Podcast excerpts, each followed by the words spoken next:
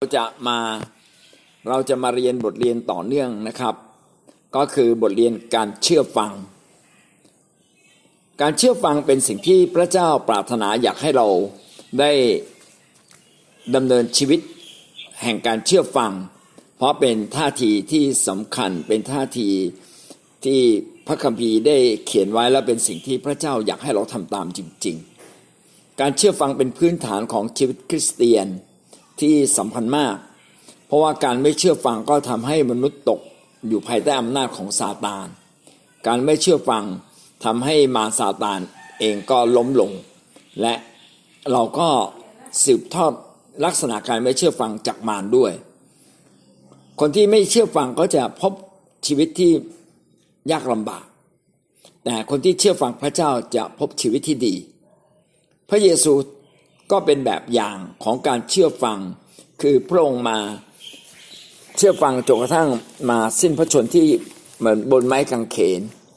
ในฟิลิปปีบทที่สองข้อที่ 8 ได้กล่าวถึงแบบอย่างของพระเยซู ที่พระองค์นั้นมีสิทธิอำนาจ ที่จะไม่ไปที่กางเขนก็ได้ แต่พระองค์ก็ปรารถนาที่จะทำตามน้ำพระทัยของพระเจ้าจึงต้องอดทน แล้วก็ ยอมยอมลดตัวเองลงมา ตัดสินใจทำตามน้ำพระทัยของพระเจ้า จนสามารถไปตายที่บนกางเขนด้วยความ ด้วยความเข้าใจด้วยความยินดี แล้วก็มีผลต่อมนุษย์ทั้งสิ้นคือ พระองค์ก็เป็นเครื่องบูชาที่บริสุทธิ์ไถ่บาปเราได้ ฟิลิปปีบทที่สองข้อ8ได้กล่าวไว้ว่า เมื่อทรงปรากฏพระองค์ในสภาพมนุษย์แล้ว พระองค์ก็ทรงถ่อมพระทัยพระองค์ลง ทรงถ่อมพระองค์ลง ยอมเชื่อฟังจนถึงความมรณากระทั่งความมรณาที่กังเขน พระเยซูไม่เพียงแต่ปรารถนาจะทำตามน้ำพระทัยของพระเจ้า แต่พระองค์ยินดีที่จะทอมตัวเองลง เชื่อฟังไปเป็นเครื่องบูชาที่กังเขน คงไม่มีใครอยากตาย ถ้าเรารู้ว่าต้องตาย ถ้าเราเลือกได้เราก็คงจะไม่ไป แต่พระเยซูแม้ในขณะที่เป็นอยู่ในร่างกายของมนุษย์พระองค์ก็ตัดสินใจที่จะทำตาม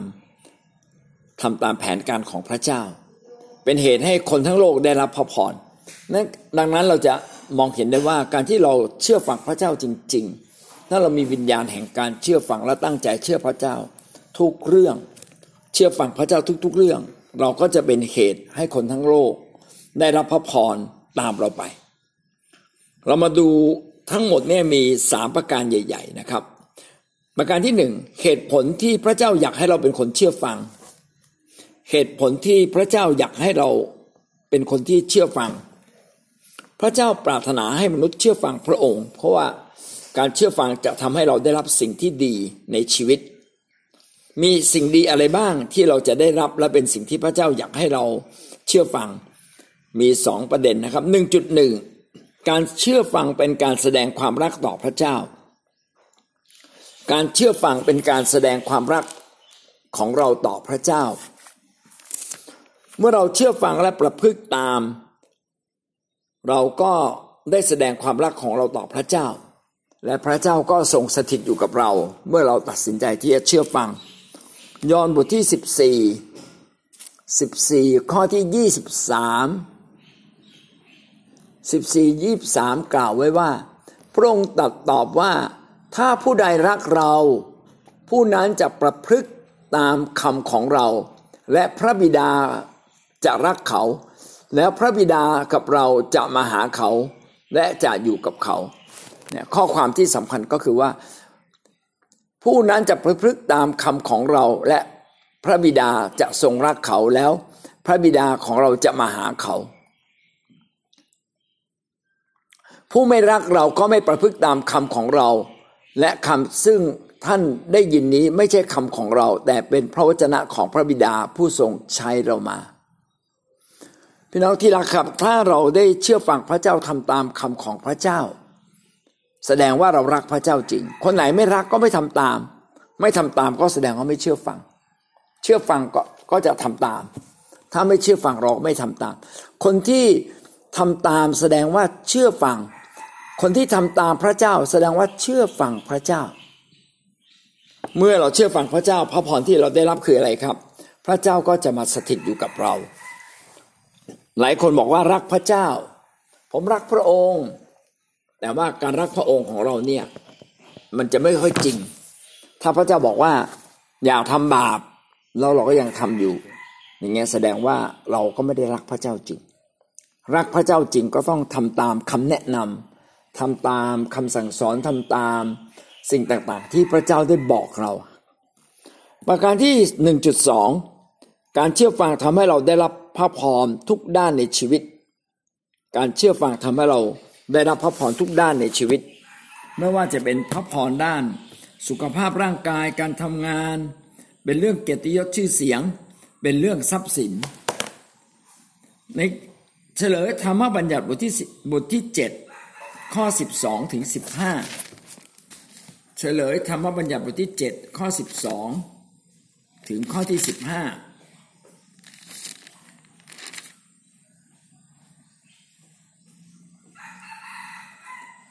เพราะท่านทั้งหลายเชื่อฟังกฎหมายเหล่านี้รักษาและกระทำตาม พระเยโฮวาห์พระเจ้าของพวกท่านจะทรงกระทำตามพันธสัญญา และความรักมั่นคงกับท่าน ซึ่งพระองค์ทรงปฏิญาณไว้กับบัมพบรุษของท่าน พระองค์จะทรงรักท่านและอวยพรแก่ท่านให้จำเริญยิ่ง ทวีขึ้น พระองค์จะทรงอำนวยพระพรพงพันของท่าน และผลแห่งพื้นดินของท่าน ทั้งข้าวเหล้าอางุ่นและน้ำมันของท่านทั้งหลายให้ลูกวัวและลูกแพะแกะของท่าน ทวีขึ้นในแผ่นดิน ซึ่งพระองค์ทรงปฏิญาณแก่บัมพบุรุษของท่านที่จะให้แก่ท่าน อันนี้เป็นผลดีของการเชื่อฟัง พระคัมภีร์ในพระคัมภีร์เดิมได้บันทึกไว้ว่า ถ้าเราเชื่อฟังกฎหมายและทำตามกฎหมายของพระเจ้า ก็คือบทบัญญัติต่างๆ ในยุคนั้น ถ้าเราทำตามแบบนี้พระเจ้าก็จะเทพระพรมายังเราอย่างมากมาย ความรักของพระเจ้าจะอยู่ท่ามกลางเรา เป็นความรักมั่นคงพระองค์จะอวยพระพรให้เราจำเริญขึ้นในทุกสิ่ง พี่น้องสังเกตนะครับ ใครที่เชื่อฟังพระเจ้าจนรับใช้พระองค์ ส่วนใหญ่ได้รับพระพร ความเชื่อเพิ่มขึ้น พระพรเพิ่มขึ้น บ้านก็เริ่มมีสันติสุขมากขึ้นนะลูกหลานก็ดีขึ้น โอ้พระพรมากมายเลย ถ้าท่านเลี้ยงแพะเลี้ยงแกะ มันก็จะออกลูก ถ้าท่านทำธุรกิจ ท่านก็จะมีลูกค้าเยอะแยะหมด นี่เป็นพระพรที่พระเจ้าให้กับเราการที่เราอยากได้รับพระพรมากก็ต้องเป็นคนเชื่อฟังมาก ให้เราพูดพร้อมกันดีไหมครับ อยากรับพระพรมากก็ต้องเชื่อฟังมากเอเมนพระพรมากก็ต้องเชื่อฟังมากเอเมนเอเมนครับ เราก็ต้องเชื่อฟังพระเจ้าให้มาก ต่อไปข้อที่สองนะครับ เราต้องสิ่งที่เราต้องเชื่อฟังมีอะไรบ้าง เรามาดูสิ่งที่เราต้องเชื่อฟังนั้นมีอะไรบ้าง ประการสองจุดหนึ่งสองจุดหนึ่งเชื่อฟังพระเจ้า การเชื่อฟังพระเจ้าเป็นเรื่องสำคัญที่สุดของคริสเตียน เป็นเรื่องที่สำคัญที่สุดสำหรับชีวิตมนุษย์เรา ถ้าเราเชื่อฟังพระเจ้าเราจะรอด เราจะได้สิ่งดี เพราะว่าบางครั้งมนุษย์ก็ทำตามใจตัวเอง บางครั้งเราก็ทำในสิ่งที่เราก็ไม่ได้ตอบไม่ได้คิดรอบคอบแล้วมันถูกหรือผิด แต่การเชื่อฟังพระเจ้าก็จะเป็นการปกป้องเรา ให้เราเดินเนี่ยแต่ในสิ่งที่ถูกเท่านั้น เฉลยธรรมบัญญัติบทที่ 27 ข้อที่ 10 27 ข้อที่ 10 กล่าวว่า เพราะฉะนั้นท่านจงเชื่อฟังพระสุรเสียงของพระเยโฮวาพระเจ้าของท่าน คือรักษาพระบัญญัติและกฎเกณฑ์ของพระองค์ ซึ่งข้าพเจ้าบัญชาท่านไว้ในวันนี้ โมเสสเขียนธรรมบัญญัติของพระเจ้าขึ้นมา แล้วก็บอกว่าพระเจ้าต้องการให้เราทำตาม จงเชื่อฟังพระสุรเสียงคือเสียงของพระเจ้า จงเชื่อฟังเสียงของพระเจ้า ก็คืออะไรรักษาบัญญัติและกฎหมาย กฎเกณฑ์ต่าง ๆ ที่พระเจ้าได้เขียนเอาไว้ในบัญญัติของพระเจ้า คนที่เชื่อฟังพระเจ้าก็รับการอวยพรจากพระเจ้า ในพระคัมภีร์ใหม่ก็พูดถึงพระเยซูคริสต์แสดงว่าพระเยซูคริสต์ก็สั่งให้เราเชื่อฟังพระเจ้าเหมือนกัน นะครับ การเชื่อฟังจึงมีมาตลอดทั้งเล่มในพระคัมภีร์เดิมและพระคัมภีร์ใหม่ ฟิลิปปีบทที่สองข้อที่8ปดที่กี้เราอ่านไว้แล้วนะครับว่า พระเยซูคริสต์เนี่ยยอมถ่อมใจเชื่อฟังจนถึงความมรณากระทั่งความมรณาที่กังเขน เชื่อฟังแม้ดูเหมือนเป็นสิ่งที่ยากมากเลย สั่งให้ไปตายเนี่ยเป็นเรื่องที่ มนุษย์ไม่อยากไปอะมนุษย์ที่คิดเป็นนะไม่มีใครอยากไปหรอกนะครับ เราก็รักห่วงใจตัวเราเองทั้งนั้นเลยนะแต่ว่าพระเยซูคริสต์ตัดสินใจที่จะไปทุบตีเนื้อหนังนะฮะแล้วก็ยินดีเชื่อฟัง กิจการบทที่ห้าข้อยี่สิบเก้ากิจการบทที่ห้าข้อที่สิบเก้าได้พูดไว้ ฝ่ายเปโตรและ อัครทูตอื่นๆตอบว่าข้าพเจ้าจำต้องเชื่อฟังพระเจ้ายิ่งกว่าเชื่อฟังมนุษย์ว้าวนะต้องเชื่อฟังพระเจ้า คือหมายความว่าเขาก็ถูกคำสั่งนะครับ บอกว่า อย่าประกาศนามพระเยซูแล้วเปโตรก็ตอบโต้ว่าข้าพเจ้าอะ ต้องเชื่อฟังพระเจ้า ยิ่งกว่าเชื่อฟังมนุษย์ไม่ใช่หรือพี่น้องที่รักครับเราต้องตัดสินใจที่จะเชื่อฟังในสิ่งที่พระเจ้าบอกเรา โดยเฉพาะอย่างยิ่งเชื่อฟังพระคัมภีร์ พระคัมภีร์เขียนไว้อย่างไร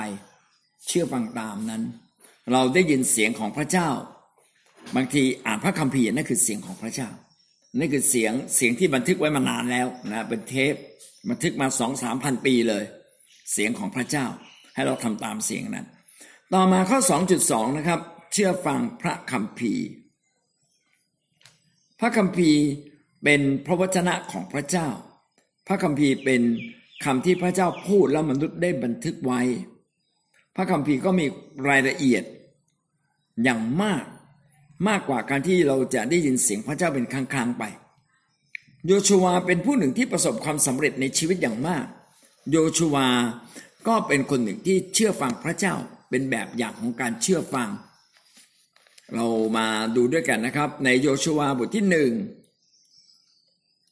โยชูวบทที่หนึ่งข้อเจ็ดถึงข้อแปด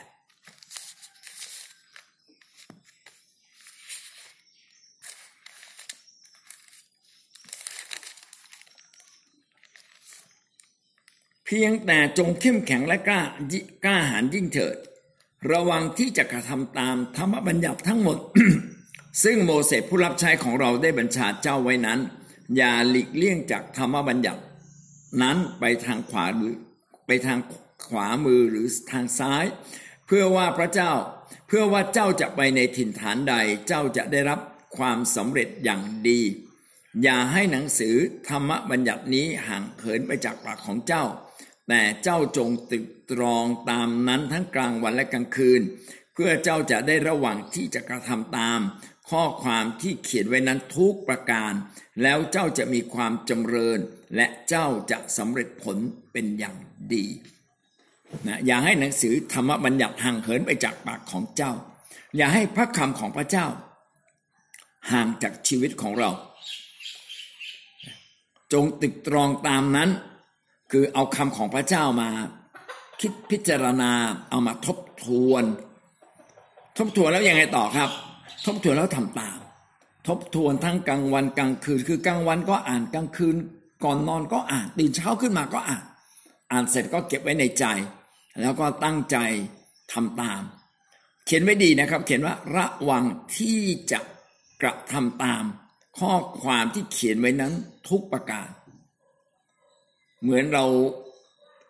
พี่น้องเคยทำกับข้าวใหม่ๆไหมนะแล้วเราอ่านตำรากับข้าว เขาบอกว่าน้ำตาลครึ่งช้อนเราก็เอาน้ำตาลครึ่งช้อน เกลือหนึ่งในสี่ แล้วก็ตักเกลือหนึ่งในสี่คือระมัดระวัง ถ้าเราไม่ทำตามปั๊บออกมารสชาติกินไม่ได้เลย ทางของพระเจ้าก็เช่นเดียวกัน ถ้าชีวิตของเราจะพบความสำเร็จต้องระวัง ระมัดระวังที่จะทำตาม ทุกข้อทุกตอนนะครับ แล้วก็ท่องมาเลยท่องให้จำได้ เพื่อจะได้ย้ำเตือนเราอยู่ในใจเราจึงต้องเชื่อฟังคำของพระเจ้าที่บันทึกไว้ในพระคัมภีร์ คำที่บันทึกไว้ในพระคัมภีร์ก็เป็นตัวแทนของพระเจ้าที่เราจะต้องตั้งใจฟังจริง ๆ ยากอบบทที่สองข้อยี่สิบสองยากอบ ยากอบบทที่สองข้อที่ยี่สิบสองท่านทั้งหลายก็เห็นแล้วว่าความเชื่อมีกำลังร่วมกับการประพฤติของท่าน และความเชื่อนั้นจะสมบูรณ์ด้วยการประพฤติเรามีความเชื่อเป็นเรื่องที่ดีในความเชื่อของเรานั้นจะครบถ้วนบริบูรณ์ ก็ด้วยการประพฤติตามพระคัมภีร์ของพระเจ้า เห็นไหมครับว่าการรู้เนี่ยชีวิตไม่สมบูรณ์ รู้พระคัมภีร์ชีวิตไม่สมบูรณ์ การที่เราอ่านพระคัมภีร์เยอะเรียนเยอะบางทีก็ทำให้เราเย่อหยิ่งได้ พี่น้องเรียนเยอะๆทำให้เราเย่อหยิ่ง อันนี้เป็นเรื่องจริง เก่งก็เย่อหยิ่งรู้มากก็เย่อหยิ่ง แต่สิ่งที่ทำให้เราไม่เย่อหยิ่งคืออะไรทำตามพระคัมภีร์ของพระเจ้าทำให้การเชื่อฟังของเรานั้น บริบูรณ์ด้วยการประพฤตินั้นการเชื่อฟังที่แท้จริงอะจึงต้องแสดงออกมาเป็นการกระทำไม่ใช่รู้อย่างเดียวหรืออ้าผมเชื่อครับ พระคัมภีร์ก็มีเขียนไว้ว่า ผู้ชายคนหนึ่งมีลูกสองคน แล้วพ่อก็สั่งลูกคนโตบอกลูก ช่วยไปทำนาให้หน่อยลูกเขาบอกว่า ครับครับครับนะครับแต่ไม่ไปนะครับ ส่วนลูกคนที่สองเป็นลูกคนเล็ก พ่อก็บอกลูกคนเล็กบอกลูกไปช่วยไถนาให้หน่อย ลูกก็บอกว่า ไม่ไปไม่ไป แต่สุดท้ายตัดสินใจไป พี่น้องว่าคนโตกับคนเล็กคนไหนเชื่อฟังครับ คนโตบอกครับ แต่ไม่ไป แต่คนเล็กบอกไม่ไป แต่สุดท้ายไป แล้วคนไหนเป็นคนเชื่อฟังที่แท้จริงครับ เออ คนเล็กถูกต้องเลย คือคนที่เชื่อฟัง คือคนที่ทำตาม ดังนั้นชีวิตของเราเนี่ยจบตรงนี้ฮะวัดว่าใครเติบโตเป็นผู้ใหญ่จริงหรือไม่ วัดว่าเขาทำตามพระวจนะของพระเจ้าจริง ๆ หรือไม่ ถ้าท่านอยากเป็นคนที่เติบโตเป็นผู้ใหญ่ ท่านก็ต้องทำตามทำตามคำของพระเจ้า เราผ่านมาสองประเด็นนะครับ สิ่งที่เราต้องเชื่อฟังคือหนึ่งเชื่อฟังพระเจ้าสองเชื่อฟังพระคัมภีร์ สองจุดสามเชื่อฟังผู้นำเชื่อฟังผู้นำเราควรจะมีท่าทีต่อผู้นำที่สำคัญมากที่สุดก็คือ เชื่อฟังเขา สิ่งใดที่ผู้นำบอกอย่างถูกต้องตามหลักการพระคัมภีร์ เชื่อฟังเลยฮีบรู13 ข้อ 17ฮีบรูบทที่ 13 ข้อที่ 17 กล่าวไว้ดังนี้ ท่านทั้งหลายจงเชื่อฟังและยอมอยู่ในโอวาทของหัวหน้าของท่าน จงให้เขาทำงานนี้ด้วยความชื่นใจไม่ใช่ด้วยความเศร้าใจ ซึ่งจะไม่เป็นประโยชน์อะไรแก่ท่านทั้งหลายเลย เพราะว่าท่านเหล่านั้นดูแลรักษาจิตวิญญาณของท่านอยู่ เสมือนหนึ่งผู้ที่จะต้องเสนอรายงาน พระคัมภีร์ของพระเจ้าสั่งเราว่าเชื่อฟัง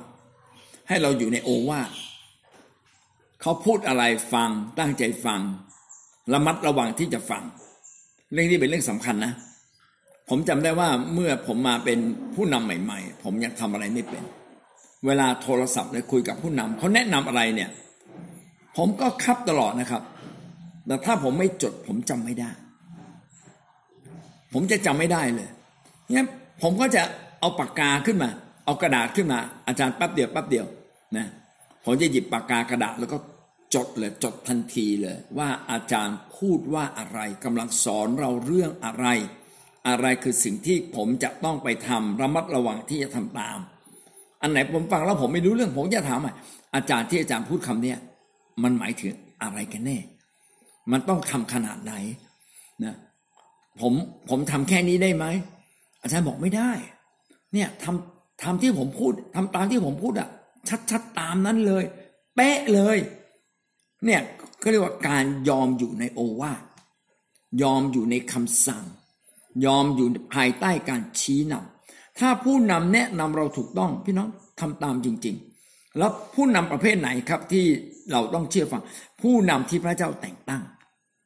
เป็นผู้นำที่พระเจ้ารับรอง คือชีวิตเขาอะใช้ได้เลย การรับใช้ของเขาใช้ได้เลยเรารู้เลยว่าถ้าผู้นำท่านนี้พูด เราต้องเงี่ยหูฟังมาก ๆ เช่นอาจารย์พีเอ็มพูดเนี่ยพี่น้องต้องฟัง อาจารย์สุนีศรีทวงท่านพูด บางทีเราอาจจะรู้สึกตังหงิดตังหงิด แต่ไม่ได้ครับตังหงิดไม่ได้ อันนั้นตังหงิดนี่แสดงว่านี่กำลังกำลังจะไม่เชื่อฟัง ถ้าตังหงิดบ่อย ๆ นี่กบฏเลย ไม่ได้ครับ เชื่อฟังถ่อมใจลงอาจารย์พูดไงนะครับ ครับ ผมทำตามครับ อาจารย์ว่ามาเถอะครับ ผมไม่เข้าใจผมขอถามใหม่นะครับพี่น้องเชื่อฟังผู้ที่พระเจ้าได้ทรงแต่งตั้งไว้ โรมสิบสามข้อหนึ่งถึงข้อสี่โรมสิบสามข้อหนึ่งถึงข้อสี่ทุกคนยอมอยู่ใต้บังคับของผู้ที่มีอำนาจปกครอง ราะว่าไม่มีอำนาจใดเลยที่ไม่ได้มาจากพระเจ้า และผู้ที่พระเจ้าทรงอำนาจนั้น และผู้ที่ผู้ที่ทรงอำนาจนั้นพระเจ้าทรงแต่งตั้งขึ้น พี่น้องครับทุกคนที่พระเจ้าแต่งตั้งเราต้องฟัง เช่น ผู้ปกครองบ้านเมืองเนี่ยเราต้องฟังเขาเออบางทีผู้ปกครองบ้านเมืองอาจจะพูดจาไม่ไพเราะไปบ้าง เพราะท่านก็ไม่ใช่นักบริหารมาก่อน แต่ยังไงเราก็ตั้งใจฟัง เราอย่าไปเหมือนบางคนที่เขาวิพากษ์วิจารณ์ท่านเยอะเกินไปไม่เอาอย่าวิจารณ์วิจารณ์ก็ออกนอกทางพระเจ้านะให้เราเชื่อฟัง เชื่อฟังผู้ที่พระเจ้าแต่งตั้ง ไม่ว่าจะเป็นผู้ปกครองบ้านเมืองนะครับ ไม่ว่าจะเป็นภรรยาก็ต้องเชื่อฟังสามี อยู่ในโบสถ์ก็ต้องเชื่อฟังพี่เลี้ยงทุกระดับนะอยู่ในที่ทำงานก็ต้องเชื่อฟังเจ้านายเนี่ยเชื่อฟังผู้ที่พระเจ้าทรงแต่งตั้ง เหตุฉะนั้นผู้ที่ขัดขืนอำนาจนั้นก็ขัดขืนผู้ซึ่งพระเจ้าทรงแต่งตั้งขึ้น และผู้ที่ขัดขืนนั้นจะต้องถูกพิพากษาลงโทษ ถ้าเราขัดขืนเนี่ยพระเจ้าจะลงโทษเรา เพราะว่าผู้ที่ครอบครองนั้นไม่น่ากลัวเลยสำหรับคนที่ทำความดี แต่ว่าเป็นที่น่ากลัวสำหรับคนที่ทำชั่ว ท่านไม่อยากจะกลัว ท่านไม่อยากจะกลัวผู้มีอำนาจหรือ ถ้าเช่นนั้น ก็จงประพฤติแต่ความดี แล้วท่านก็จะได้เป็นที่พอใจของผู้มีอำนาจ จงประพฤติอยู่ในการเชื่อฟังของผู้มีอำนาจเหนือเรา ประพฤติแต่สิ่งดีนะทำยังไงให้ผู้ที่มีอำนาจเหนือเราผู้ที่เป็นเจ้านายเรา เขาพอใจชีวิตของเรา แน่นอนเลยเขาจะพอใจมากที่สุดเลยนะถ้าเราไม่เอาเขาไปพูดลับหลัง ไม่เอาเขาไปว่า ถ้ามีอะไรก็ เรียนอาจารย์ตรงๆ พูดกับเขาตรงๆ ถ้าพูดตรงๆ ไม่ได้ก็หาจังหวะดีๆ ที่สุดที่จะบอกเขาเพราะว่าผู้นำบางคนก็มีความเป็นมนุษย์มาก มีความเป็นเนื้อหนังมากในบางครั้งในบางโอกาสนะก็ต้องหาจังหวะเวลาดีๆ ไปพูดกับเขานะเห็นเขากินกาแฟแล้วมีความสุข พี่ครับ อาจารย์ครับนะพี่ครับ คือว่าเมื่อวันนั้นน่ะพี่ทำแบบนี้พี่จำได้ไหมพี่ ทำทำแบบนั้นนะผมรู้สึกไม่ดีเลย พี่พี่โมโหเป็นนิดนึงหรือเปล่านะนะเห็นไหมขนาดเขาไม่ดีนะเรายังต้องพูดเพาะๆเลย เออ รู้สึกไม่ดีไปหรือเปล่าพี่น้องจำนาทันไปหาดาวิดไหมดาวิดเนี่ยไปล่อลวงคือไปทำผิดประเวณีมา แล้วก็นาทันเนี่ยเป็นผู้รับใช้พระเจ้าจะไปเตือนดาวิดพี่น้องรู้ไหมว่าถ้าเตือนไม่ดีนี่หัวขาดนะ แล้วนาธันก็มีสติปัญญามากจากพระเจ้า มีความถ่อมใจด้วยนะเออนาธันก็ไปอย่างดีเลย แล้วก็ไปเล่าที่ฐานให้ฟังเรื่องหนึ่งก่อนนะเล่าไปเล่ามาดาวิดก็บอกนั่นแหละไอ้คนที่เอาแกะเอ่อเอาแกะของคนจนมาเลี้ยงดู แขกตัวเองเนี่ย สมควรต้องถูกลงโทษ แล้วก็นาธันก็บอกว่า ก็คนที่เอาแกะเขาของคนจนมาก็คือท่านนี่ไง ท่านน่ะไปเอาภรรยาของทหารของท่านน่ะมาเป็นภรรยา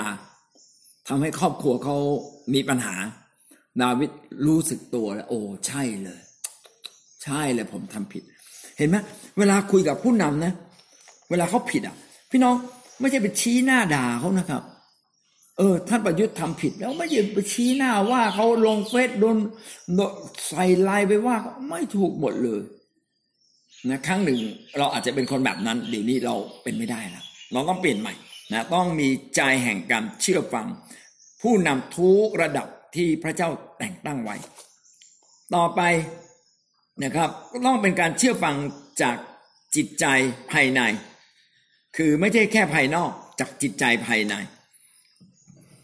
สำหรับคุณค่าของความเป็นคนที่ดีนั้น พระเจ้าวัดที่ภายในวัดจากจิตใจภายใน บางทีข้างนอกก็ยกมือไหว้ครับ ครับผม ครับเจ้านาย ครับพี่ ผมยินดีฟังครับ อาจารย์ครับ ผมเชื่อฟังครับ แต่ใจข้างในโอ้โหแย้งฮ่ายเสนออะไรมาไม่ได้เรื่องเลยอาจารย์อาจารย์ทำไมไม่ฉลาดว่าแนะนำผมได้ยังไงอาจารย์ไม่รู้จักธุรกิจการงานของผมบ้างเลยอาจารย์มาแนะนำอย่างนี้ได้ไงคือบางทีใจข้างในเราไม่ยอม ไอ้อย่างนี้อย่างนี้นะข้างนอกเชื่อฟังข้างในไม่เชื่อฟัง สรุปพระเจ้าให้คะแนนศูนย์คือการไม่เชื่อฟัง การเชื่อฟังที่แท้จริงข้างในต้องยอมรับ ใจลึกๆข้างในต้องยอมรับด้วยหนึ่งเปโตรบทที่สองข้อสิบแปดหนึ่งเปโตรบทที่สองข้อสิบแปดได้อธิบายถึงเรื่องนี้ไว้นะครับ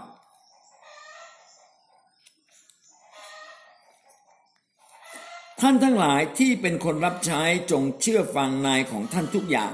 ไม่ใช่เฉพาะนายที่เป็นคนใจดีและสุภาพเท่านั้น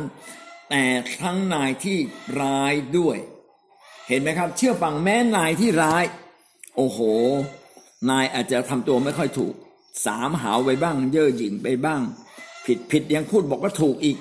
บอกเราบอกว่ามันไม่ใช่ยังบอกว่าใช่อีก เพราะเรามีข้อมูลเขาไม่มีข้อมูล แต่แม้กันนั้นก็ตาม ต้องเชื่อฟังนายที่ร้ายด้วย เขาบอก เออเงียบเงียบเงียบนะบางทีก็ตวาดมาไม่ได้พูดอย่างผมนะ พี่น้องครับเรามีหน้าที่เงียบครับ เพราะการที่เราเชื่อฟังเขาเท่ากับเรากำลังเชื่อฟังพระเจ้า การที่เราแสดงออกต่อคน ก็เท่ากับเรากำลังแสดงออกต่อพระเจ้าด้วย ลึกที่สุดภายในของเรานั้นทำกับใครอย่างไร เราก็เหมือนกับ กระทำต่อพระเจ้า ดังนั้นอยากให้จิตใจของในข้างในของเราเนี่ยถูกต้องเสมอครับ ต่อไปนอกจากว่าเชื่อฟังผู้นำที่พระเจ้าแต่งตั้ง เชื่อฟังจากจิตใจข้างใน แม้คนที่เราอยากจะเชื่อฟังนั้นทำตัวไม่ค่อยถูก อันต่อมาก็คือเชื่อฟังคำสั่งสอนของผู้นำทุกกรณีอย่างไม่มีเงื่อนไขนะแม้บางครั้งเราไม่เห็นด้วย ถ้าเป็นคำสั่งมา ต้องเชื่อฟังเลยเนี่ยเวลาเราไม่แน่ใจนะ เวลาเราคุยกับอาจารย์ในโบสถ์หรือว่าคุยกับเจ้านายของเรา เราต้องถามว่าที่ที่เจ้านายพูดอย่างเงี้ยเป็นคำสั่ง หรือว่าหรือว่าเลือกปฏิบัติได้นะเวลาเราผู้นำประชุมด้วยกัน เราก็ต้องถามอาจารย์ อาจารย์ครับ ที่อาจารย์พูดเนี่ยเป็นคำสั่งใช่ไหม ถ้าเป็นคำสั่งไม่ต้องเถียงแล้วทำอย่างเดียวนะจะมาต่อรองนี่ไม่ได้เป็นคำสั่ง ถูกไหมฮะ เหมือนในทหารสั่งสั่งลูกน้องอะ่ะ ยิงฆ่าศึกผมไม่ยิงได้ไหมครับ ไม่ได้ เขาสั่งให้เรายิง ก็ต้องยิงถ้าไม่ยิงเดี๋ยวฆ่าศึกฆ่าเราตาย เห็นไหมฮะว่า การเชื่อฟังนั้นเป็นการเชื่อฟังที่ไม่มีเงื่อนไข โดยเฉพาะอย่างนี้เมื่อเป็นคำสั่ง แต่ถ้าไม่ใช่คำสั่ง เออ อันนี้แล้วแต่ อันนี้ก็พูดไปเปรยไปอย่างนั้นแหละ ท่านจะทำก็ได้ไม่ทำก็ได้ แต่ถ้าท่านทำก็ดีนะ เออ ถ้ามีคำว่าท่านทำก็ดีนะเออถ้าน้องทำก็ดีนะ ถ้าประพฤติตามก็ดีนะโอ้ให้เขาให้เกียรติเรานะเขากำลังบอกเราให้ทำตาม ไม่ใช่เป็นการบังคับแต่อยากให้ทำตาม พี่น้องพระเจ้ากับเราก็เป็นแบบนี้ พระเจ้าไม่ได้บังคับว่า เฮ้ย จงเป็นพลทหารของเรา เราบอกซ้ายซ้ายเป๊ะเลยนะว่าไม่เป๊ะนี่ตีนะ อืมตบเลยนะ ไม่พระเจ้าไม่บังคับ พระเจ้าพูดดีๆ ให้เราคิด พระเจ้าปรารถนาการเชื่อฟังจากหัวใจของเรา ที่เชื่อฟังด้วยคำนบนอบเชื่อฟังเพราะเรารู้ว่า สิ่งที่พระเจ้าให้ให้เราทำตามนั้น เป็นประโยชน์ต่อเราเอง เป็นพรแก่เราเอง นะไม่ใช่เป็นประโยชน์ต่อพระเจ้า เป็นประโยชน์ต่อเราเอง นี่คือสิ่งที่สำคัญมากที่เราจะต้องเชื่อฟังผู้นำมีข้อยกเว้นอยู่เรื่องเดียวครับ เรื่องเดียวเลยที่เราไม่ต้องทำตาม ก็คือว่าสิ่งที่เขาสั่งเรามานั้นผิดพระคัมภีร์ ถ้าเขาสั่งมาผิดพระคัมภีร์นะไม่ฟังนะไปป้นธนาคารอันนี้ไม่ได้ บอกไปด่าเขาเลย ด่าไม่ได้ ผมผมไม่คิดเตียนผิดกับพระเจ้า ผมอยากให้ผมด่าเลยครับนะผมอวยพรเป็นอย่างเดียวด่าไม่เป็นนะ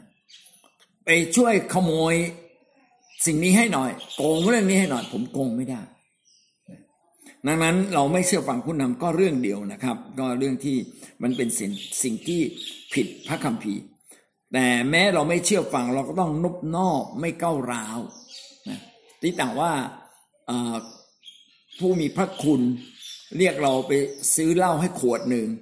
นะวันนี้คืนนี้จะมากงกันหน่อยนะเราไปซื้อหวยให้หน่อย เบอร์นี้ต้องขออนุญาตเลย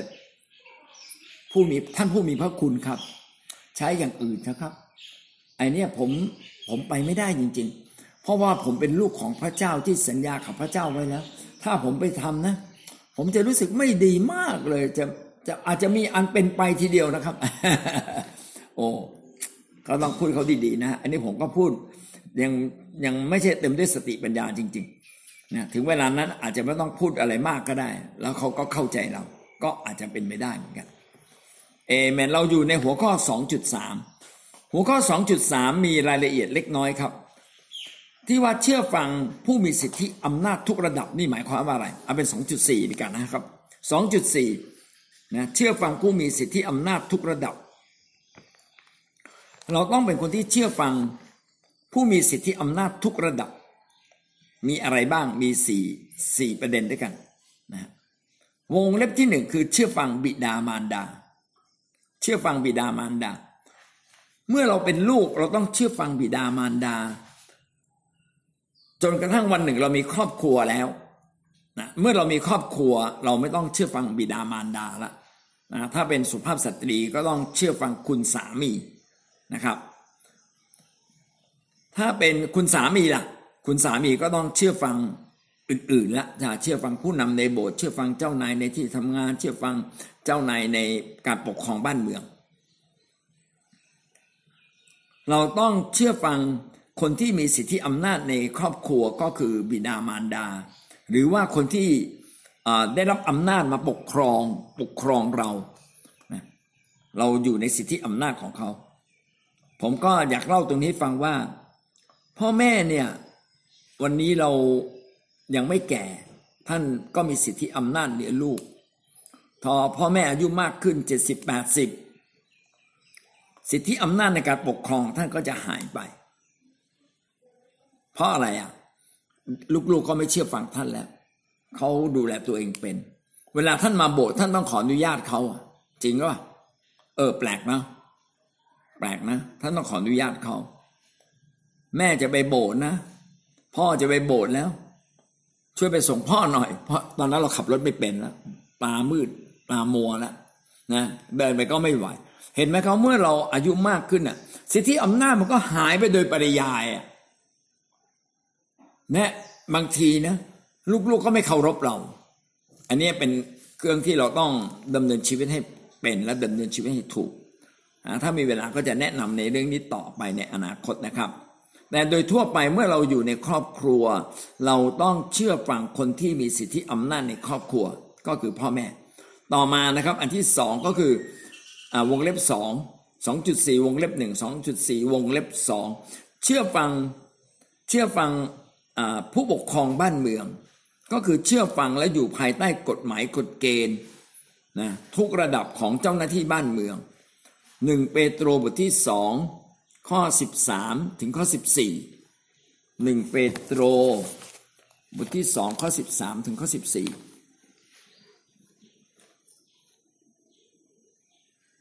ท่านทั้งหลายจงยอมฟังการบังคับบัญชาที่มนุษย์ตั้งไว้ทุกอย่างอ่า การบังคับบัญชาที่มนุษย์ตั้งไว้คือ มีการปกครองเป็นลำดับลงมา ตั้งแต่ผู้ว่าราชการจังหวัดในอำเภอกำนันผู้ใหญ่บ้านเดี๋ยวนี้อาจจะไปรวมไปถึงอสมนะต้องเชื่อฟังเขาในเรื่องสุขภาพนะเพราะเห็นแก่องค์พระผู้เป็นเจ้า การที่เราเชื่อฟังเขาเนี่ย เพราะว่าใจเราคิดเสมอเลย ฉันเชื่อฟังพระเจ้า ฉันจึงเชื่อฟังคุณ ไม่ว่าผู้นั้นจะเป็นมหาจักรพรรดิผู้มีอำนาจยิ่ง หรือจะเป็นเจ้าเมืองผู้ที่ได้รับคำสั่งจากมหาจักรพรรดิให้ลงโทษผู้กระทำชั่ว และยกย่องคนที่ประพฤติดี พี่น้องไม่ว่าคนนั้นจะเป็นใครนะครับ ถ้าเขาได้รับคำสั่งและมีอำนาจตามกฎหมาย เราก็ต้องฟังเขา เป็นการนบนอบที่จะเชื่อฟังอยู่ภายใต้กฎเกณฑ์ เขาขอร้องเรา เขาจริงๆเขาเขาสั่ง แต่ว่าพูดให้ไพเราะคือบางทีก็ก็มาขอร้องนะนะขอร้องนะครับ อย่าออกจากนอกออกจากบ้านนะครับ เที่ยงคืนตีหนึ่งเพราะว่ามันเคอร์ฟิวเราต้องถูกจับอะไรเงี้ยเป็นต้น อันที่สามวงเล็บสามก็คือเชื่อฟังในจ้าง เชื่อฟังในจ้างโคโลสีบทที่สามข้อที่ยี่สิบสอง โคโลสีบทที่สามข้อยี่สิบสองฝ่ายพวกท่าจงเชื่อฟังผู้ที่เป็นนายของตน ตามเนื้อหนังทุกอย่างไม่ใช่ตามอย่างคนที่ทำต่อทำแต่พระเจ้าทำแต่ต่อหน้า ไม่ใช่ตามอย่างคนที่ทำแต่ต่อหน้า อย่างคนประจบประจบสอพอแต่ทำด้วยน้ำใสใจจริง ด้วยความเกรงกลัวองค์ ระผู้เป็นเจ้า ให้เราเชื่อฟังหัวหน้าเชื่อฟังในงานของเรา ไม่ใช่เชื่อฟังเฉพาะภายนอก แต่เชื่อฟังด้วยใจจริง ด้วยความจริงใจนะครับ ไม่ใช่เฉพาะต่อหน้าครับค่านะครับ แต่รับหลังไม่ฟังเขา รับหลังนี่ว่าเขาอันนี้ไม่ได้ ต้องเชื่อฟังด้วยน้ำใสใจจริง ไม่ใช่เกรงกลัวเขาจะไม่ให้เงินเดือนเรา แต่เกรงกลัวองค์พระผู้เป็นเจ้า พี่น้องเราเชื่อฟังเจ้านาย ก็เท่ากับเรากำลังเชื่อฟังพระเจ้านะเป็นเรื่องเดียวกัน วงเล็บที่สี่นะครับเชื่อฟังสิทธยาพิบาล และก็ผู้นำทุกระดับตั้งแต่หัวหน้าหน่วยหัวหน้าแคร์พี่เลี้ยง ท่านมีพี่เลี้ยงคือใคร อายุเขามากกว่าหรือน้อยกว่าไม่เป็นไรให้เชื่อฟังเป็นลำดับหนึ่งเทโซโลนิกาบทที่ห้าข้อสิบสอง ถึงข้อที่สิบสามหนึ่งเทโซโลนิกาบทที่ห้าสิบสองถึงข้อสิบสาม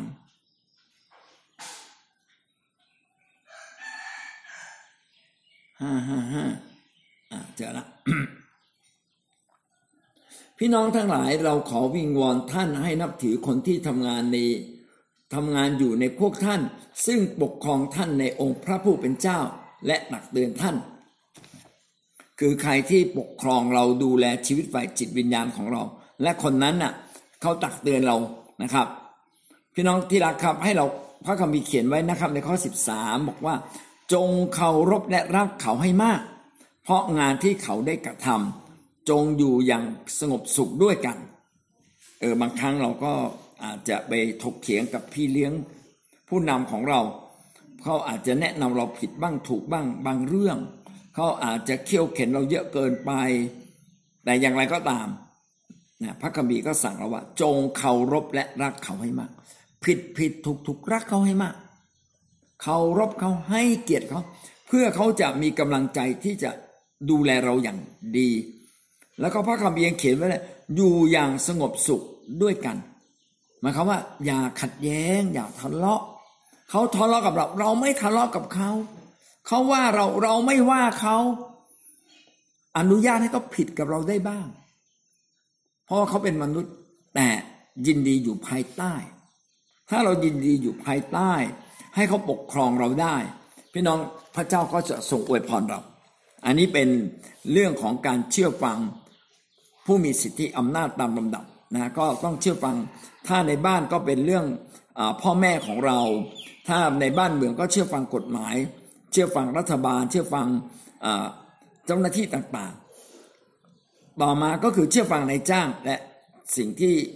สุดท้ายก็คือเชื่อฟังสิทธยาพิบาลและผู้นำทุกระดับในคิดจักร เรามาดูข้อต่อไปนะครับ แล้วพระพรเอาละถ้าสมมติเราเชื่อฟังแบบนี้ได้พระพรเยอะๆพี่น้องดินดี เชื่อฟังไหมล่ะอ่าเรามาดูด้วยกันนะครับ ว่าพระเจ้าในทรงให้พระพรจากการเชื่อฟังไว้อย่างไรบ้าง เพื่อเราจะอยากจะเชื่อฟังมากขึ้นนะครับ เป็นพระสัญญาของพระเจ้าจริง ๆ ถ้าเราเชื่อฟังพระเจ้าจะอวยพรเรา อันที่หนึ่งนะครับเป็นการพัฒนานิสัยของเรา พัฒนานิสัยจิตใจของเรา เอเฟซัสบทที่4ข้อ11ถึง14เอเฟซัสบทที่4ข้อ11ถึงข้อ14 ของประธานของพระองค์ก็คือให้บางคนเป็นอัครทูตบางคนเป็นผู้เผย พระวจนะบางคนเป็นผู้เผยแพร่ข่าวประเสริฐ บางคนเป็นศิษยาพิบาลและอาจารย์ เพื่อเตรียมธรรมิกชนให้เป็นคนที่จะรับใช้เพื่อเสริมสร้างพระกายของพระคริสต์ให้จำเริญขึ้น จนกว่าเราทุกคนจะบรรลุถึงความเป็นน้ำหนึ่งใจเดียวกันในความเชื่อ และในความรู้ถึงพระบุตรของพระเจ้าจนกว่าเราจะเติบโตเป็นผู้ใหญ่เต็มที่ คือเต็มถึงขนาดความไพ่บูรณ์ของพระคริสต์เมื่อเราอยู่ในพระกายของพระเจ้า พี่น้องชีวิตเราเนี่ยต้องเติบโตสมกับที่เราอยู่ในพระเจ้า พัฒนาเปลี่ยนแปลงชีวิตของเรา ให้ชีวิตของเรานั้น เติบโตเป็นผู้ใหญ่ เติบโตในด้านไหนบ้างนะในนี้บอกว่าจะมีคนสอนเรานะครับ ก็คือผู้รับใช้พระเจ้าจะสอนเราเสริมสร้างชีวิตเราให้เติบโตขึ้น จนอันที่หนึ่งคือเราเป็นน้ำหนึ่งใจเดียวกันนะเรารักกันมีความน้ำหนึ่งใจเดียวกัน มีความรักกัน มีความรู้ในพระเจ้า เปลี่ยนแปลงทุกเรื่องความเชื่อ เปลี่ยนแปลงความเชื่อ เปลี่ยนแปลงความรัก เปลี่ยนแปลงความหวังใจให้เราเติบโตไม่เป็นเด็กละนะไม่เด็กก็คือเอาแต่ใจตัวเอง ถ้าเราอยู่ในการเชื่อฟังผู้นำที่สอนเรา อยู่ในการเชื่อฟัง พี่น้องชีวิตเราก็พัฒนาได้เร็ว ถ้าเราไม่ยินดีไม่ยินดีอยู่ในการเชื่อฟัง อย่าว่าแต่คนธรรมดาจะมาแนะนำเราเลย อาจารย์พีเอ็นก็ไม่กล้าแนะนำท่านนะครับ เราท่านก็ต้องไปเขาเรียกว่า หัวโนเจ็บปวด เพราะความผิด เพราะนิสัยส่วนตัวอีกนานเลย กว่าจะมีคนบอกว่าน่าสงสาร ผมอยากบอกความจริงกับคุณนะ คุณคุณอะ เรื่องตรงนี้อะคุณอะ แก้นะ โอ้แทนที่จะบอกเราเมื่อสามปีห้าปีที่แล้ว เพิ่งมาบอกตอนนี้ เพราะอะไรเพราะไม่ถ่อมใจที่จะฟังเขาไง ถ้าเราไม่ถ่อมใจและยินดีเชื่อฟังใคร ก็ไม่มีใครกล้าเตือนเรานั่นคือประการที่หนึ่งพระพรที่เราจะได้คือเป็นการพัฒนาช่วยเราเปลี่ยนแปลงชีวิตและพัฒนาชีวิตของเรานะวงเล็บที่สองนะครับ เป็นการเพิ่มพูนสติปัญญา พิ่มพูนสติปัญญา สุภาษิตบทที่ 9 ข้อที่ 10 สุภาษิตบทที่ 9 ข้อที่ 10 ได้กล่าวดังนี้นะครับ ความยำเกรงพระเจ้าเป็นที่เริ่มต้นของปัญญา และซึ่งรู้จักองค์บริสุทธิ์เป็นความรอบรู้ ความยำเกรงพระเจ้าเป็นที่เริ่มต้นของสติปัญญา การเมื่อเรายำเกรงพระเจ้าเราก็ยินดีเชื่อฟังพระเจ้า ยินดีเชื่อฟังผู้นำเมื่อเรายำเกรงพระเจ้าเราก็จะเชื่อฟังตามพระวจนะ เมื่อเราฟังคำเทศด้วยคำยำเกรง เราก็จะแก้ไขชีวิตของเรา การที่เราแก้ไขชีวิตของเราเนี่ยเป็นสติปัญญาอันดับแรกเลย คือหลายหลายคนนึกว่าสติปัญญาคือการคิดค้นสิ่งใหม่ อันนั้นก็ใช่นะครับ แต่สติปัญญาขั้นพื้นฐานคือชีวิตเชื่อฟังพระเจ้า ถ้าเราชีวิตเชื่อฟังพระเจ้า มันจะเกิดสิ่งดีขึ้นมาในตัวเรามากมายเลยหวังว่าเราจะเป็นคนหนึ่งที่เพิ่มพูนสติปัญญาด้วยการยำเกรงพระเจ้า ด้วยการเชื่อฟังพระเจ้าก่อน แล้วความรู้ความเข้าใจอื่น ๆ จะตามมา พระเจ้าจะสำแดงแก่เรา เราจะค้นพบสิ่งอัศจรรย์มากมายหลายสิ่งหลายอย่าง จากใจแห่งการเชื่อฟังพระเจ้าและเชื่อฟังผู้นำประการที่สามนะครับ ได้รับการปกคลุมไฟวิญญาณ ได้รับการปกคลุมไฟวิญญาณฮีบรูบทที่สิบสามข้อสิบเจ็ดฮีบรูสิบสามข้อสิบเจ็ดท่านทั้งหลายจงยอมเชื่อฟังและยอมอยู่ในโอวาทของหัวหน้าของท่าน จงให้เขาทำงานนี้ด้วยความชื่นใจไม่ใช่ด้วยความเศร้าใจ ซึ่งจะไม่เป็นประโยชน์อะไรแก่ท่านทั้งหลายเลย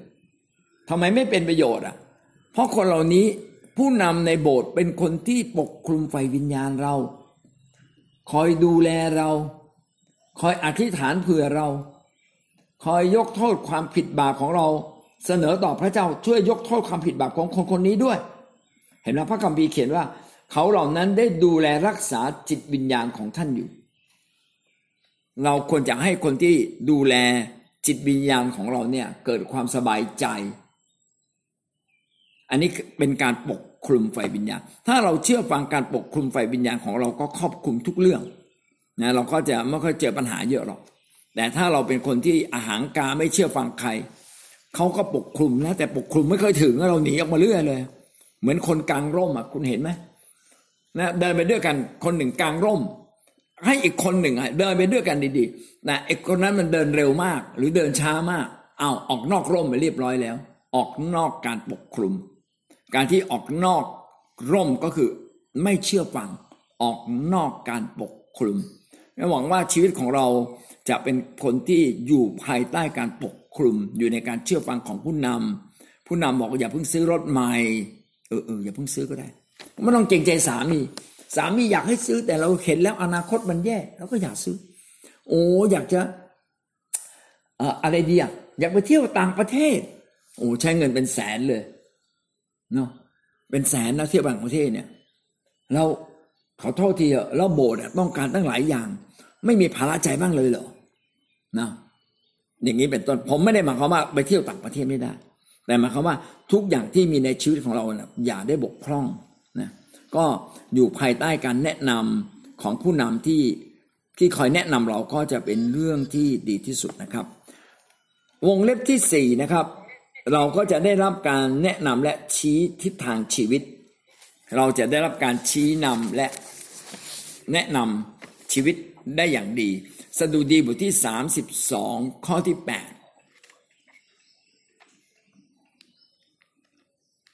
สดุดี 32 ข้อที่ 8 เราจะแนะนำและสอนเจ้าถึงทางที่เจ้าควรจะเดินไป เราจะให้คำปรึกษาแก่เจ้าด้วยจับตาเจ้าอยู่ นี่เป็นคำสัญญาของพระเจ้าว่า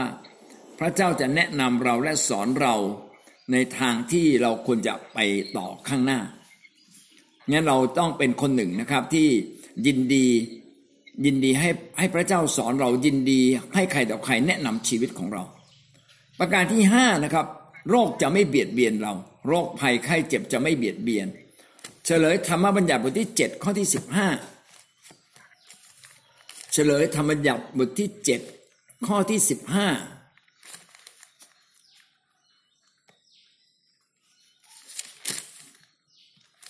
เจ็ดข้อสิบห้าพระคัมภีร์ได้กล่าวไว้ดังนี้นะครับ พระเจ้าจะทรงยกความเจ็บไข้ไปเสียจากพวกท่าน และโรคร้ายอย่างในอียิปต์ซึ่งท่านได้ทราบนั้น พระองค์จะไม่ทรงให้เกิดแก่ท่าน แต่จะทรงให้เกิดแก่ผู้ที่เกลียดชังพวกท่าน ถ้าเราเป็นคนที่เชื่อฟัง อันนี้เป็นผลดีเป็นข้อหนึ่งของผลดีแห่งการเชื่อฟัง ถ้าพี่น้องเชื่อฟังพระเจ้าท่านจะไม่เกิดโรคร้าย โรคในอียิปต์ก็หมายถึงโรคภัยไข้เจ็บของคนในโลกทั้งสิ้นนี่แหละ ของคนบาปโรคภัยไข้เจ็บของคนบาปก็จะไม่มาถึงชีวิตของท่าน ดังนั้นโควิดไม่มาถึงท่านหรอกครับ มันมีไว้สำหรับคนที่ไม่เชื่อฟังพระเจ้า มีไว้สำหรับคนที่เกลียดชังพระเจ้า มีไว้สำหรับคนที่ไม่อยากกลับใจ แต่ไม่ได้มีไว้สำหรับคนอย่างพวกเรา เพราะว่าความบาปของเขาไปถึงสวรรค์ พระเจ้าเลยอนุญาต จริง ๆ พระเจ้าอาจจะยังไม่ได้ลงโทษนะ เพราะว่าความบาปนี่มันคู่กับความหายนะ มันมาจากมารอยู่แล้วนะพระเจ้ายังไม่ทันเงื้อมือเลย มารมันจัดการก่อนนะเอเมน เชื่อว่าเมื่อเราเป็นคนหนึ่งที่เชื่อฟังพระเจ้าโรคภัยแค่เจ็บก็มาไม่ถึงเรา ประการที่6นะครับพระเจ้าอวยพรชีวิตและครอบครัวการงานให้รุ่งเรือง พระเจ้าจะอวยพรเราทุกเรื่องให้รุ่งเรืองนะก็อยู่ในเฉลยธรรมบัญญัติบทที่28ตั้งแต่ข้อ6เป็นต้นไป เฉลยธรรมบัญญัติบทที่28ตั้งแต่ข้อ6เป็นต้นไป อันนี้เป็นการบ้านนะพี่น้องไปอ่าน ฉลยธรรมบัญญัติบทที่ 28 28ตั้งแต่ข้อ 6 เป็นต้นไปนะครับ ท่านจะรับพระพรเมื่อท่านเข้ามา และท่านจะรับพระพรเมื่อท่านออกไป จนจบข้อที่ 14 6ถึง14อ่าเป็นการบ้านนะครับ เฉลยธรรมบัญญัติบทที่ 28 ข้อ 6 ถึงข้อ 14 เป็นคำสัญญาของพระเจ้าพี่น้องไปอ่าน อ่านบ่อยๆ อ่านเยอะๆ แล้วดูว่าพระเจ้าอวยพรกี่ประการนะครับ ดูนะดูว่าพระเจ้าอวยพรกี่ประการ พี่น้องไปนับดูเอเมนครับ ต่อไปข้อที่7นะครับ พระเจ้าทรงยกชูชีวิตของเราขึ้น พี่น้องเราจะเป็นหัวไม่เป็นหาง อันนี้คือสิ่งที่พระเจ้าสัญญากับเราว่าถ้าเราเป็นคนที่ตั้งใจเชื่อฟังคำของพระเจ้า ยอมอยู่ภายใต้สิทธิอำนาจ เราจะเป็นคนหนึ่งที่ พระเจ้าจะยกชีวิตเราขึ้นอย่างมากมายรับพระพรทั้งนิสัยจิตใจทั้งสติปัญญาทั้งถูกปกคลุมไฟวิญญาณ ทั้งได้รับทิศทางชีวิตนะความเหลวความเละเทะความเหลวแหลกความล้มเหลวจะไม่เกิดขึ้นในชีวิตของเราตรงกันข้ามจะเกิดสิ่งยิ่งใหญ่เอเมนครับ เราจบเพียงแค่นี้นะครับ มีคำถามนะครับ มีคำถาม พี่น้องลองแลกเปลี่ยนกันว่า ลองให้ท่านแลกเปลี่ยนพูดนะครับว่า วันนี้น่ะท่านได้เรียนรู้เรื่องการเชื่อฟังในในมิติพิเศษอะไรบ้างนะมีมี